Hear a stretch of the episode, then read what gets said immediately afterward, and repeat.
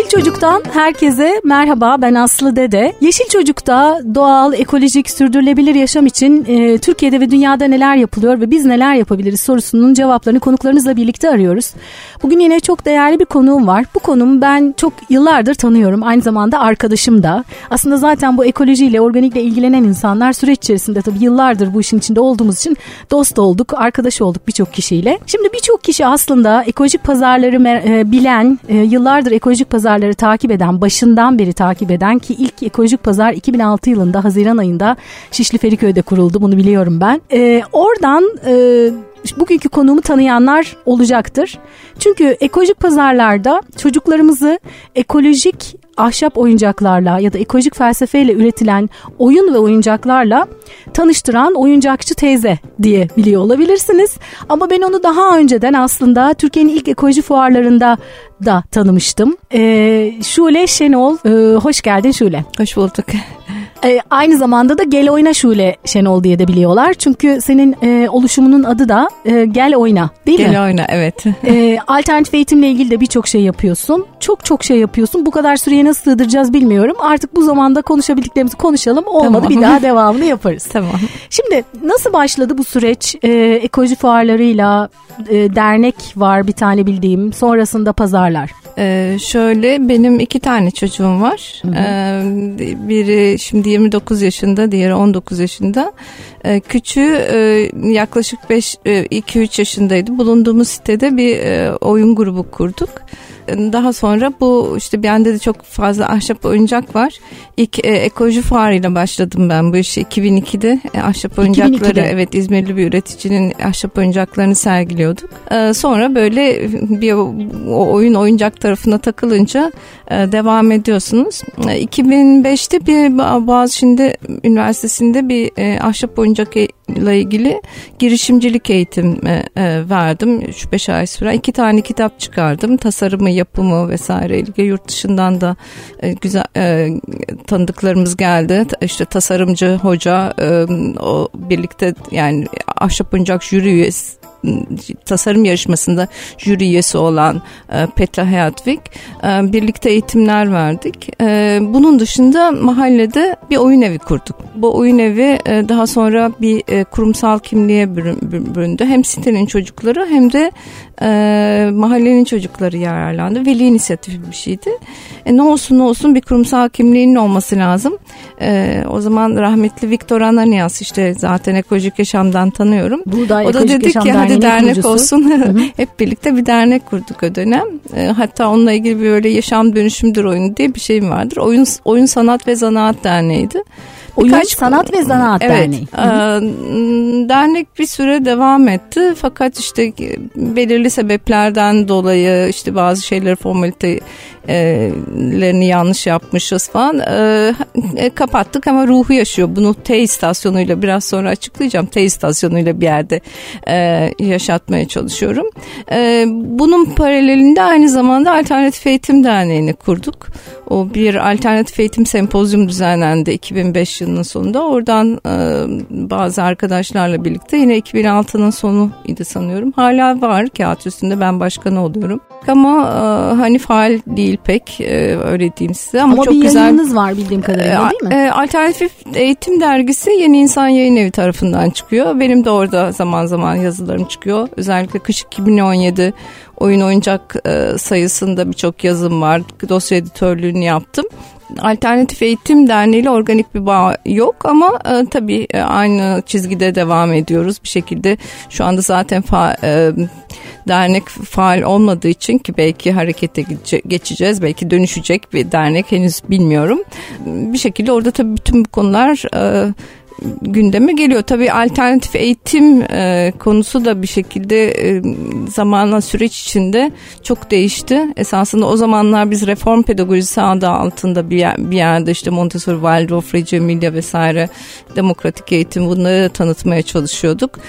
Şimdi artık bazıları kimi zaman yani normal örgün eğitimin içinde Türkiye'de olmayan ama yurt dışında bu pedagojik yapılardan da yararlanılıp yeni okulların içlerinde, müfredatlarında, okullar içinde de dönüşüm gerçekleşiyor. Bunu tabii ben mesela çok beğendiğim Schule im Aufbruch, yani harekete geçen okullar diye bir oluşum var mesela Almanya'da. Bir hareket o. Yani farklı okullar diyorlar ki biz daha demokratik, daha barışçıl, daha yeşil yaşama uygun diyeyim, şimdi oraya gelelim. Evet. Yani gerçekten görüyoruz hani son zaten geçen cuma 15 Mart çocuklar evet ses, evet çocuklar ses çıkarlar. Ben de bebekteydim maalesef, çok az çocuk vardı. Evet. Daha hakikaten adaletli, insanların kendisini özne olarak gördüğü katılımcı okullar olsun istiyoruz diye bir hareket var. Birçok hareket var farklı yerlerde. Yani normal devlet okulları, özel okullar falan hep bir kendilerine şartlara göre yenileme çabası içindeler. Bu da insanı insani de yeşil, hani şey diyorum, küresel düşün yeşil, küresel düşün yerel davran denir ya yeşil yaşamda, biraz öyle yani. Sadece kendi okulun, kendi çocuğun, kendi için değil de gerçekten çevre sorunlarına kadar işte hakikaten eşitlikçi yaklaşım, adalet, hakkaniyetle ilgili duyarlı insanlar yetişmesi gerekiyor ve bunların bir arada olması lazım her şeyden önce. Çünkü tek başına bir şey yapmanız mümkün değil. İnsan sosyal bir varlık. Bunun için zaten tüm dernekleşmeler, birlikte olmalar, birlikte hareket etmeler. Şimdi tabii T istasyonuyla anlatmaya çalışıyorum. Aslında ben bu arada hemen şöyle araya bir gireceğim. Biz ekolojik felsefeyle üretilmiş ekoloji, şimdi şöyle bir şey var. Şimdi organik oyuncak diye bir şey çıktı mesela. İşte ahşap olunca ya da belki organik malzemelerden yani ahşap olan oyuncaklara organik oyuncak deniyor.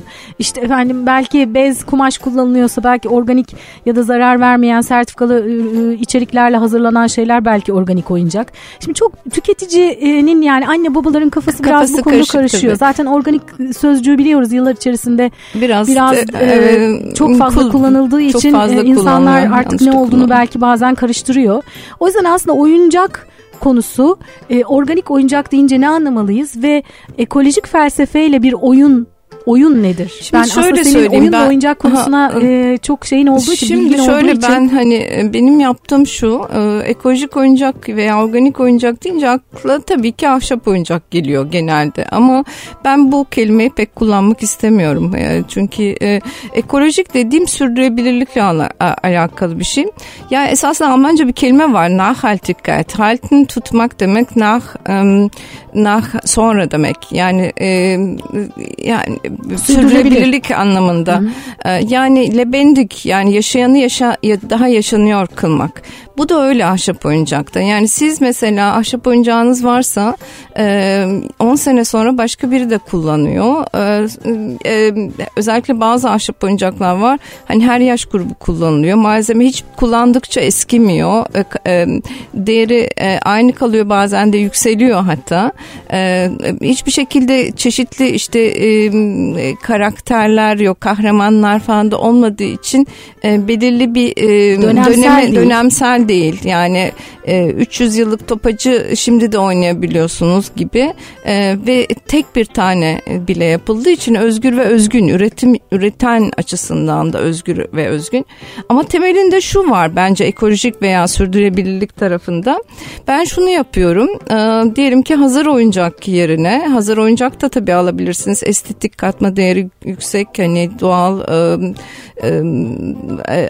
alabilirsiniz tabii, ama örneğin diyelim ki 20 tane küp parçanız var. O küp parçalarıyla ne gibi oyunlar yapabilirsiniz? Ne gibi kullanabilirsiniz? Onlarca, yüzlerce şekli var. Şimdi yapılan şu, bir işte kutu oyunu çıkıyor, bir şey yapıyor, ama o kutu oyunundan belirli yönergeler çıkıyor diyelim. Belirli bir marka olabiliyor, ama onunla halbuki onlarca yönerge yapabilirsiniz. Yönergesiz de olabilir. Benim yaptığım o fikri, oyun fikirlerini ya da ne bileyim ben küplerden örnek verelim. Onunla robot da yaparsınız. İşte ne bileyim matematikte de kullanabilirsiniz, sanatta da kullanabilirsiniz. çok farklı kullanma şekliniz var. Benim onu anlatmam esasında bir yerde ya da bunu yaymam sürdürülebilirliktir. Çünkü başkası da tahta olduğu için her zaman her yerde bulunabilecek, yapılabilecek bir şey benden almaları gibi bir şey söz konusu değil. Dolayısıyla ben de zaten hep böyle bir şekilde ahşap oyuncak nasıl kullanılır, ne yapılır bunu anlatmak zorundayım. Ahşap oyuncak böyle tipik raf ürünü olan bir şey değil. Gerçekten zaten bir ürünü anlatırken esasında onun ondan türetilen birçok oyunu da anlatabiliyorsunuz. Onun farklı özelliklerini, işin pedagojik tarafı, nasıl yaklaşım, ne yapılır, yetişkinler nasıl oynar, yetişkin çocuk ilişkisinde bu nerededir gibi. Bunu işte biraz da hani T istasyonu diye bir çalışmam var. Onu da anlatmaya çalışıyorum. Evet, onu biraz daha detayına girelim birazdan. Aslında tabii şöyle var. Ebeveynler oyuncağı bir nesne olarak alıyorlar ve çocuğu mutlu etmek için aldıkları bir nesne olarak ona veriyorlar. Halbuki oyuncağın içinde bir de oyun var. Yani oyuncak sadece bir nesne değil, evet, değil mi? Evet, değil.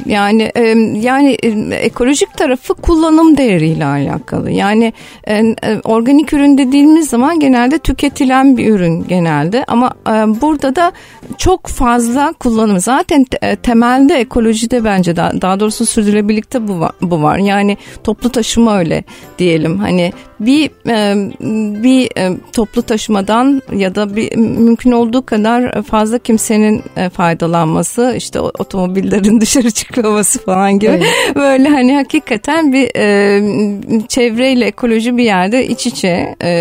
Dolayısıyla tahta oyuncak kullanım değeri çok yüksek bir ürün. Aynı zamanda bu işi yapan, buna emek veren sanatkarların da bir yerde onlar için hem üretmesi de çok keyifli bir şey çünkü hem de bir yerde gelir kazandıran bir şey. Ellerinde her zaman için bir sanatları var ve bunu bir şekilde değerlendirebilirler. Kimi zaman yontarlar, kimi zaman tornada yaparlar ve yani müthiş bir oyuncak yelpazesi var. Sürekli yaparken de üretiyorsunuz, yaparken de tasarlıyorsunuz. Müthiş bir zenginlik. Yani maalesef çocuklarımız tahta oyuncağın davetkarlığını, güzelliğini görmeden, kurcalamadan her şeyden önce yani dokunmadan büyüyorlar. Yine Almanca iki kelime söyleyeyim ben.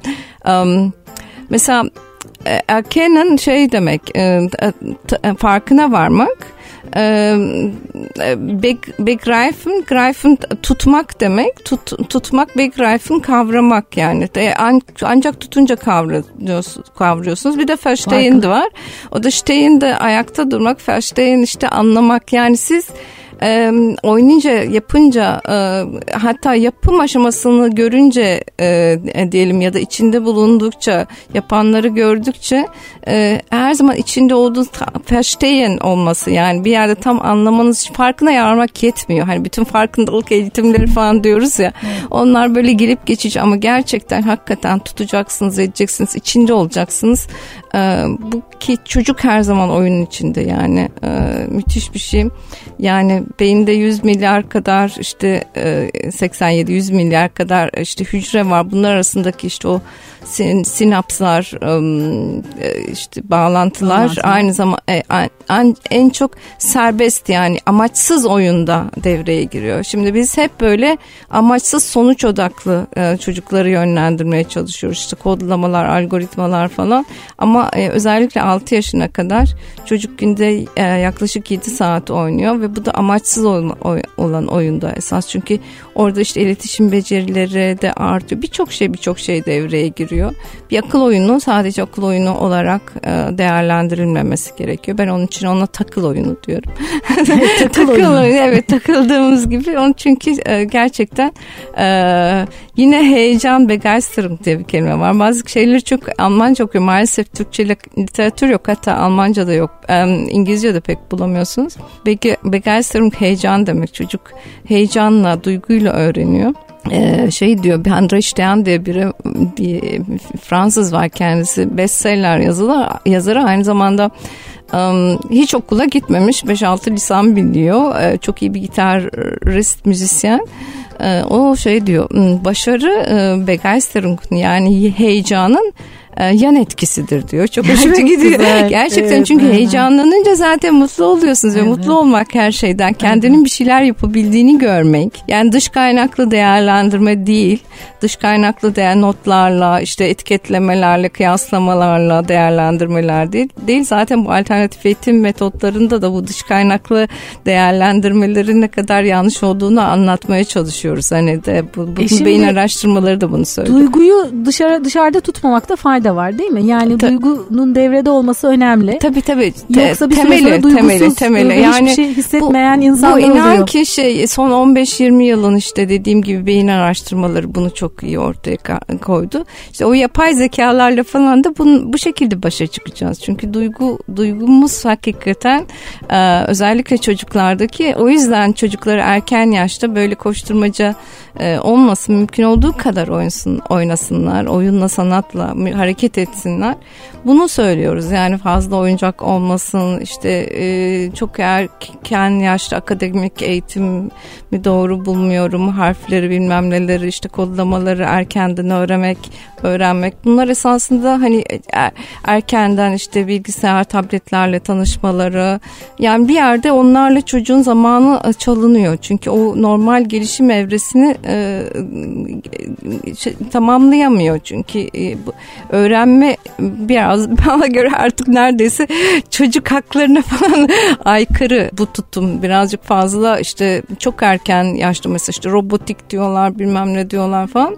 Yine tek tip insan yetişecek diye korkuyorum. Halbuki tüm yaratıcılık, tüm İşte günde mesela çocuk 4 yaşında 400 soru yaklaşık soruyormuş. Hani bir şekilde onları işte o bilgisayarla tek başınıza kaldığınız zaman, tabletle bir kaldığınız zaman çocukları kendi adacıklarına tek başına olmaya yani normal sosyal medyadan belki birileriyle iletişim kuruyorsunuz ama onlar da işte komşunuz değil, okulunuzdaki çocuk değil, onunla iletişim kurduğunu zannederek esasında başka uzaktardakiyle beni o bir anlıyor diyor, yakındakiyle halbuki çok daha gerçek ilişkilere ihtiyacımız var, gerçek malzemelere, gerçek ilişkilere ihtiyacımız var artık. Daha çok eskisinden çok daha fazla. Yani aslında bu şey gibi, içine dahil olmadığı şeye yabancı oluyor. Tıpkı gıdaya olduğu gibi, mesela çocuklara soruyorlarmış domates nerede yetişir diye, markette diyormuş. Onun gibi mesela.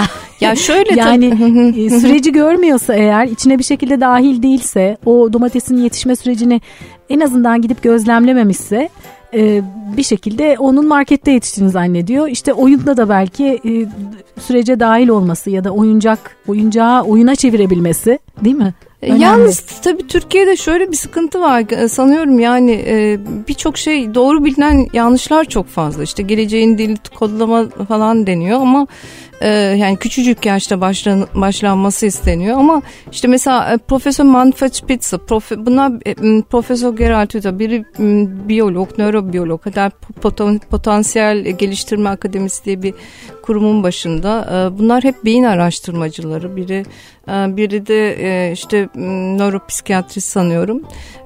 Manfred Spitzer'in mesela Digitale Demenz diye bir kitabı var. Onu izliyorum, bakıyorum. Hep bunlar maalesef hiç duyulmuyor, edilmiyor. Yani çocuklarda etkisi, işte dediğim gibi duyguyla öğrenmek ve insanın, her Profesör Gerald Hüther şey diyor, yani insan sosyal bir varlık. Birbirimizden besleneceğiz. Yani Andrei Ştehan, demin bahsettiğim Andrei Ştehan'ın da bir çocukluğun ekolojisi diye bir duruşu var. Yani siz mesela işte ormandasınız, ormanda ağaca tırmanamıyorsunuz ama işte çocuğunuz çok istiyor ama onu yapan başka biri var. Korkuyorsanız o korkuyu yansıtmamanız gerekiyor. Birbirinden yardımcı olup hani birbirini tamamlıyor. Co-kreatif oluyoruz birazcık da. İnsan farklı kesimlerden, hatta farklı yaş gruplarından çocuklar, yetişkinler, farklı sosyoekonomik durumlardan, yani oyunun birleştirici, kaynaştırıcı özelliği var ama co-kreatif olmakta gerçekten hep bizde aynı tip insanlar, yani birbirine yakın, işte siyasi görüşü olan ve dernekti vesaire birlikteler ama şeyler oluşması gerekiyor diyorlar. Yani topluluklar, birbirlerinin farklı bakış açıları da olan insanların işte mahallelerde, köylerde bir arada durup kendileri için, çevre için, işte insanlık için birlikte bir şeyler üretmesi, birbirlerinden beslenmesi gerekiyor diyor ve bunları bu Potansiyel Geliştirme Akademisi mesela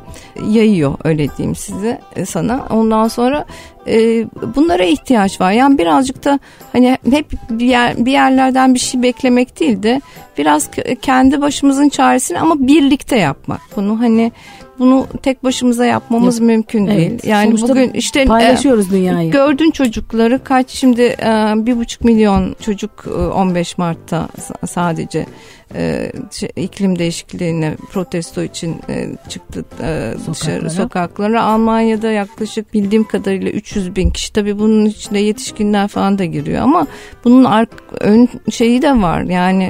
Yani benim bildiğim tanıdıklardan duyuyorum. Almanya'da zaten haftalardır yani aylardır her cuma çıkıyor bir grup insan yani. Bunu duymadık. Ama yine de güzel adımlar çok bunlar. Bugün oyuncakçı teyze diyoruz biz. Şule Şenol bugün konuğum. Türkiye'deki ilk ekolojik pazarlardan tanırsınız. Çocuklarımızı ekolojik ahşap oyuncaklarla buluşturdu. Ama onun öncesi de vardı. Ben onu Türkiye'nin ilk ekoloji fuarlarında tanıdım. Bu konuda çok güzel çalışmaları var. Alternatif Eğitim Derneği'nin kurucularından aynı zamanda başkanı şu anda. Gel Oyna diye bir oluşumu var. Ve o oluşum içerisinde yanılmıyorsam değil mi? O oluşum içerisinde T istasyonu diye bir projesi var. Yıllardır dinliyoruz. Ben biliyorum. Biraz şimdi sizinle de paylaşsın. Nedir bu T istasyonu? Efendim. T'lerle başlayan birçok şey diyeyim değil mi? T istasyonu demek aslında. T'lere takıntılı oyuncakçı teyze ama T'ler bir oyun oldu benim için. Daha sonra K'lar geldi ama K'lar şu anda epey bir rağbette. Nasıl söyleyeyim? Farklı oyun, aktivite ve üretim istasyonları esasında. T'lerle başlıyor. İlk önce istasyonları söyleyeyim. Hemen. Topaçla başlıyoruz. Sonra tahta, testere, torna var. Yani hep topacı nasıl yaptı? Evet yani talaş falan. Yani işin üretim kısmı. Sonra taş, toprak, tuğla var. Yine doğal malzemeler, taşla, toprakla oynanan süreç. Burada hep böyle oyuncağın tarihi, yapımı, üretimi hepsinin içinde dahil oluyoruz. Yarıştırıyoruz, oynuyoruz, boyuyoruz. Daha sonra tek başına ve topluca istasyonları var. Tek başına dediğim tek başıma yapmama yardım et. Maria Montessori pedagog, daha doğrusu işte İtalya'nın ilk kadın doktoru, epeyce şu anda popüler. Trend benim ilkokula gitmişti benim Almanya'dayken kızım Montessori ilkokuluna gitmişti. Ben bunu biraz tabii T'de K'ya çevirdiğim zaman kendi başıma keşfetmeme yardım et diyorum. Oradan esinlendik ama bütün buradaki oyunlar tek başına istasyonundaki farklı akıl oyunları demiyorum, akıl oyunları var. Kimisini kendimiz tasarladığımız, kimisi var olan hani ama yani biz 10-15 çeşidine koyuyoruz ama yani yüzlerce var, çok müthiş bir şey, güzel oyunlar var. Her yaş grubundan çocuğun veya yetişkinin, çünkü oradaki etkileşimi çok önemsiyorum ben, dahil olduğu. Tüm istasyonlar öyle yani, tüm istasyonlara hem yetişkin hem çocuk katılabiliyor. Ama kazanımları farklı, öyle diyeyim, oyundan kazanımları farklı. Tek başına istasyonu, bir de topluca istasyonu var. Bu da demin bahsettiğim o co-kreatif olmakla alakalı bir şey. Birlikte hareket etmek, birlikte güç kazanmak. Bu tür oyunlarımız var. Rekabet olmayan, ki tüm istasyonlarda bu rekabetsiz ortamı önemsiyorum. Sonra tasarım var. Tasarım zaten çok uzağa açık. Bu oyuncak tasarımı da olabilir. Başka bir şey de olabilir tasarımın. Bir de tarihten günümüze oyuncakların tasarımını biraz tanıtmaya çalışıyorum. Onlar da hep T'lerle başlıyor. İşte topraktan ilk oyuncaklarımız, sonra tahtadan, tenekeden, işte telle de oynamışız falan. Araya bir Lego falan giriyor, iyi oyuncaklar gibi. O da tabii Lego'nun sahibi de esasında önceden tahta oyuncakçıymış. Bir fabrikası varmış. Evet. O yanıyor tabii, tahta oyuncak da hemen yapılmıyor. İşte 2 sene diyelim kurutuluyor ağaç. Kim zaman daha fazla. Bütün tabii hem tahta oyuncaklar yanıyor hem de tahta oyuncak değil mi? Ördekleri falan da var böyle hani şey tipik hani sistematik oyuncaklar değil. Yanınca o da bir işte sistematik oyuncak geliştiriyor. Çok mantıklı. Hani bir iki kaybolursa öyle şey. Ben de o sistematik oyuncakları çok seviyorum. Yani çok farklı şekilde kullanılan. Lego öyle oluşuyor. İşte ondan sonra tabii teknik tenekeden oyuncaklar var. Sonra işte teknoloji devreye girince tabletler, telefonlar falan böyle devam ediyoruz. Yani oyuncak tarihini görmeleri çocukların önemli. Bir de işte taş toprak tuğla ile neler hani ne yapılıyor malzemeyi iyi tanımaları. Yani malzemeyi iyi malzemenin insan elinde şekillendiğini görmeleri ve işte geri dönüşümünün olduğunu işte odun oluyor diyelim ki tahta odun oluyor sonra yakıyorsunuz kül oluyor ısınıyorsunuz çok işlevli kullanabiliyorsunuz gibi hani bütün bunları görüyor. Tahmin oyunlarımız var. Bunlar tabii biraz kelime oyunları. Aynı zamanda işte mesela esasında yapamadık ama ekolojik pazarlarda da olsun tarladan, topraktan, tezgaha, tabağa diye bir şey olsun. Tazeliği anlatmak. Çünkü ekolojik ürünün biraz da pahalı olmasının nedeni tabii raf ömrünün az olması.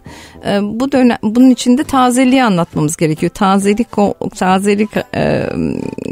olsun diye esasında bir yerde taze olsun diye biraz da hani fiyatların yüksek olduğunu anlatmaya çalışıyorum. Orada tahmin oyunları var. İşte tartılıyor terazi falan vesaire. Nereden geldiğini ne yapılıyor? Yani tüm süreci görmeleri, hissetmeleri, yapmaları ama işte T'lerle kelimeler de kullanıyoruz. İşte T'lerle diyelim tutacağın işte nesneler nedir? Topla başlayan kelimeler. İnsan işte toplantı diyoruz, topaç diyoruz, topuk diyoruz gibi. Bu tabii K'larla, V'lerle her şeyle olabiliyor. Sonsuz oyunun çeşidini bilince şimdi aslında takıl diyorsun ya ben biliyorum mesela Çevre Festivali'nde Kadıköy Çevre Festivali'nde senin böyle bir standın vardı oraya geldiğimde gözlemliyorum da mesela hem her yaştan insan bu oyunları oynayabilir takılabilir zaten takılıyorlar sizin standa geldi mi bir bakıyoruz ki yetişkinler de çocuklar da bir takılıp kalıyorlar çünkü oradaki oyuncaklar böyle sadece bir bak geç şeklinde değil biraz eline alıp biraz deneyip oynamaya onu keşfetmeye başladığı zaman zaten takılıyor ister istemez değil mi? Tabii yani birbirleriyle hiç birbirine normal şartlarda iletişim kuramayacak kişiler kurabiliyorlar yani bu olabiliyor zaten kendi çocukları için orada oldukları için ama ki sadece kendileri gelen çok sayıda hani bizim Gel Oyna diyeyim takipçileri var gelip oynuyorlar deneyimliyorum ben hala çok fazla birçok şey deneyimliyorum ve sürekli bir şey üretiliyor yani bir oyunla bile günlerce aylarca oynayabilirsiniz işte bir de biraz hadi işte oyunu ben biraz hikayesiyle anlatıyorum işte sen gördün Soma kübümüzü yaşam dönüşümdür oyunu taktım onu farklı bir şekilde anlatıyorum yine kelimelerle yaşamı anlatıyorum bir yerde oyunun içinde işte bir kalp tangram diyeyim kalp tangramımız var orada bir şekilde yine duyguyla işte bütün pedagojiyle ilişkilenen Fröbeller, Montessori'ler, Freyney'ler falan böyle hepsi iç içe ama orada yani nasıl söyleyeyim hiç sevmem tabii o laf, bir taşla üç kuş vurulur falan beş kaş durur ama bu böyle yani siz belki bir akıl oyununu hani takıl oyununu anlatırken işte yaşam dönüşümdürle ilgili buğday derneğiyle ilgili ya da matematikle ilgili ya sanatla ilgili şiirle ilgili de oyunun içinde bir şeyler anlatma gösterme şansınız var yani oyunu çok boyutlu düşünme ve belki de şöyle diyorum yani bizler davet eden, esinlendiren, cesaret veren ve harekete geçiren topluluklara ihtiyacımız var. Çok bunu biraz söyledim. Tabii çaldım ama bahsettiğim Potansiyel Geliştirme Akademisi'nin duruşu yani onurlu bir duruş yani hakikaten onur pusulası diye bir hareketleri de var. Bence çok önemli. Yani ben tabii birazcık fazla Almanca takip ediyorum. Benim çocuklarımın yaş farkı 10.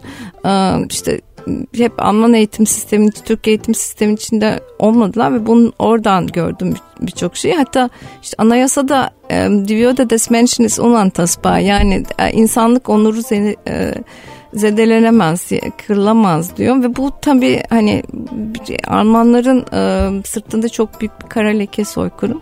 Dolayısıyla bunu hani tekrar olmasının için diye eğitimde çoğu zaman dikkat ediyorlar diyeyim hani bir yerde. Ama bunu tabii bunun onları eleştiren bu mesela bahsettiğim sinir bilimci beyin araştırmacıları da çok eleştiriyor politikaları. Ama epeyce çaba sarf ediliyor evet, bu konuda. Şimdi aslında bizim en büyük oyunumuz yaşamlarımız. Yani doğuyoruz, çocuk oluyoruz, gençlik, orta yaşlılık, yaşlılık ve sonuçta göçüp gidiyoruz. Aslında en büyük oyunumuz yaşamımız. Hani sen diyorsun ya oyuncaklarla hikayelendiriyorum, bir yerlere bağlıyorum diye. Çünkü aslında o oyuncak yani oyun aslında hayatımız en büyük oyun olduğu için oyuncakla bunu anlatmak çocuklara bir şekilde yaşama bağlayarak onu hayatlarına bağlayarak anlatmak gerçekten çok değerli. Şimdi aslında konuşacak çok şey var ama yavaş yavaş sona doğru yaklaşmaya başladık. Ben aslında senin şu sıralar aklında olan projeleri, gelecekte yapmak istediklerini biraz merak ediyorum. Bir de tabii sana nasıl ulaşsınlar onu da söyleyelim sonra. Yani benim şu anda Gel Oyna'nın sitesi bir yenileniyor. Oradan değildi ama tistasyonu.com diye bir site var. Tistasyonu.com. Ama sosyal medyadan Gel Oyna diyoruz. Bir de Şule Şenol.com diye bir şey var. Öyle var. Çok sosyal medya çok açıkçası aktif kullanamıyoruz. Çok beceremiyoruz. Ama ne de ulaşabilirler oradan. Ulaşabilir. Bostancı'da yerimiz. Bir tür interaktif müze. Onu daha böyle müzeleştirdik. T'lerle anlattığımız bir yer. Aynı zamanda öğretilen aletlerimiz var. İşte oyunlarımız, bütün bu T istasyonunun oyunları var.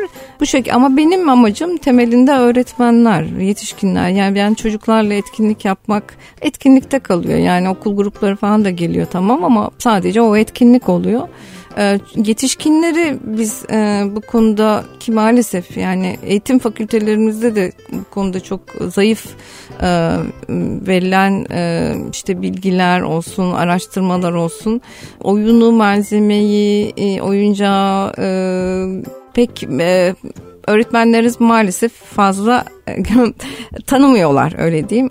Onu öğretmenlerimize anlatmak, oyuncak tasarımını, yapımını, kendi öğretmenlerin şöyle kendilerini değerli hissetmeleri lazım. Bizim oyunlarımız öğretmenler de oynuyor. Yani oyun ve sanat etkinlikleri diyeyim. Sanat terapisti bir arkadaşım var. Onunla birlikte de çalışıyoruz. Bunu görünce kendilerinin neler yapabileceklerini görmesi lazım. Hatta yetişkinlerin oynamaması yasaktır diye benim de bir şeyim var. Evet onu biliyorum. Evet. Tek başına topluca ve takılalım diyoruz T istasyonunda. Yani tek başıma yapmama yardım et ama sadece kendim için değil. Sadece işte çevrem, okulum, hatta işte kasabam, köyüm, hatta ülkem için değil, küresel düşün, yerel davran. Biz hepimiz aynı gemideyiz. İşte topluca birlikte hareket edelim ve takılalım, iyiye güzele takılalım. Bir de derinlemesine takılalım, yüzeysel kalmayalım diyoruz. Bunun için de işte kooperatif, komünikatif olalım.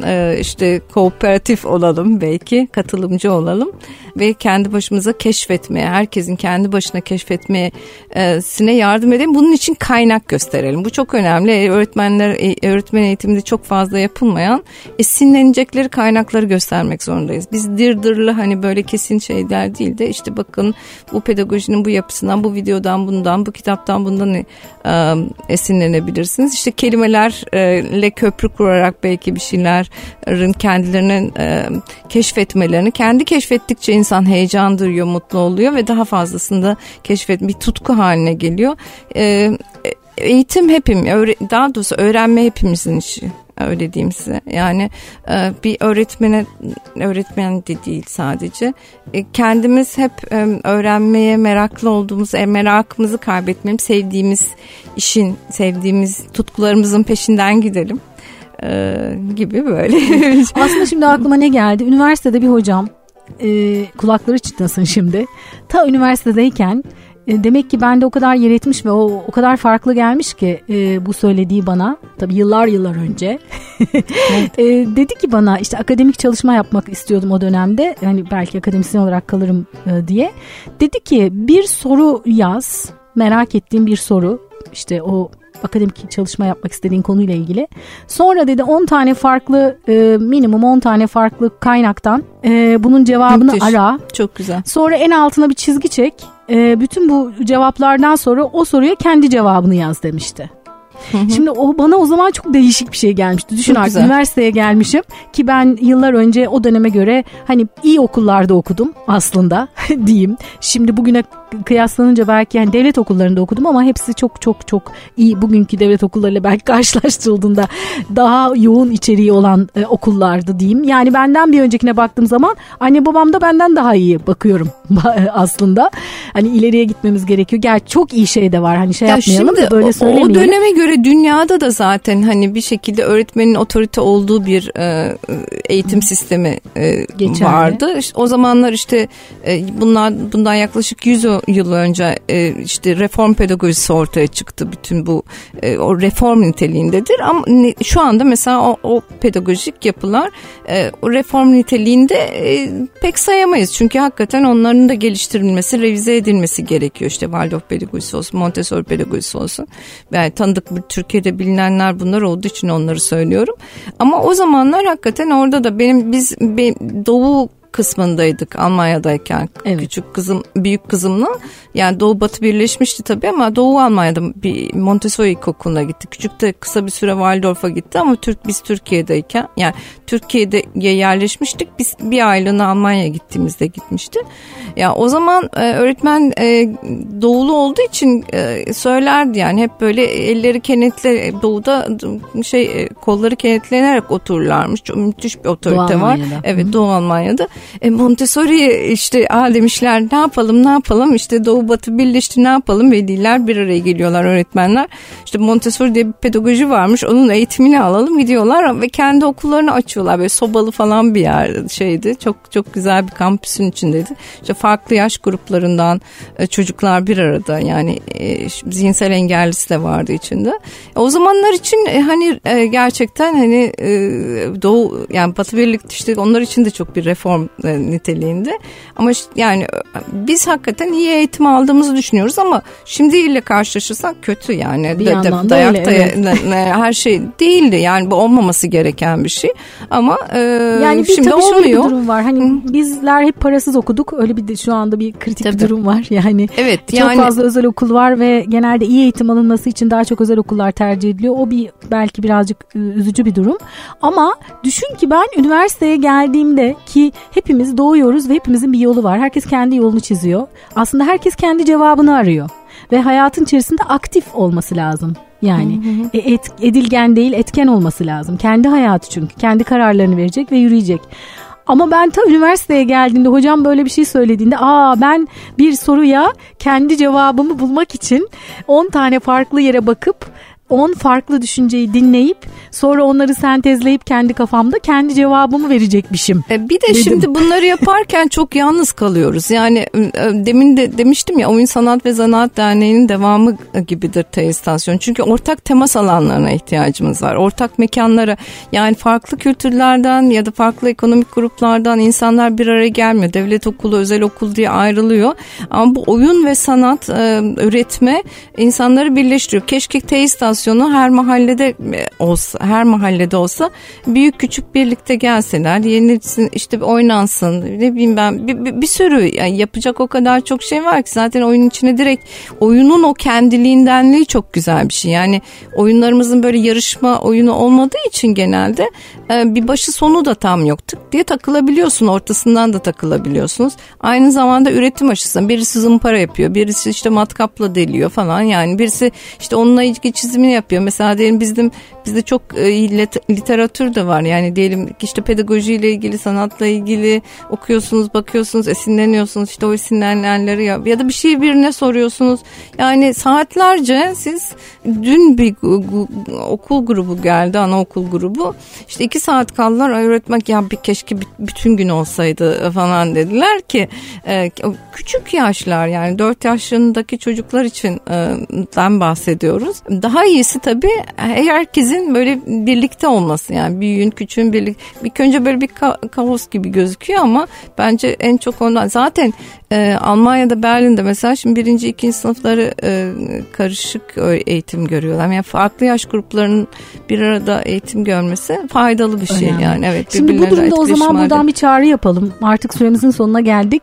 Aslında Şule Şenol'a internetten Gel Oyna yazarak, ismini yazarak ulaşabilirsiniz. ShuleShenol.com en iyisi galiba, ya da T istasyonu.com ve Şule Şenol. Ya da T istasyonu Gel Oyna blogspot.com.tr diye bir şey de var. Öyle bir o şey böyle. Bence Şule Şenol.com. Bilmiyorum işte diyeyim böyle. Zaten arama motoruna yazdıkları zaman çıkacak Şule Şenol deyince.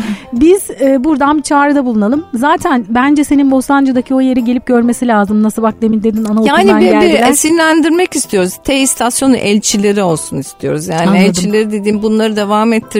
Biz bir yani kendi mahallesinde, köyünde neyse devam ettirecek. Bir sürü istasyonlar kuracak. Bunu sokakta bile yapabilirsiniz. Sokakta bile oynayabilirsiniz. Yeter ki içeriği tam böyle hazmetmeniz, benimsemeniz önemli olur. Çok teşekkür ederim verdiğin bilgiler için. Ben teşekkür ederim davetin için. O kadar yoğun, dolu oldu ki devamını getirelim.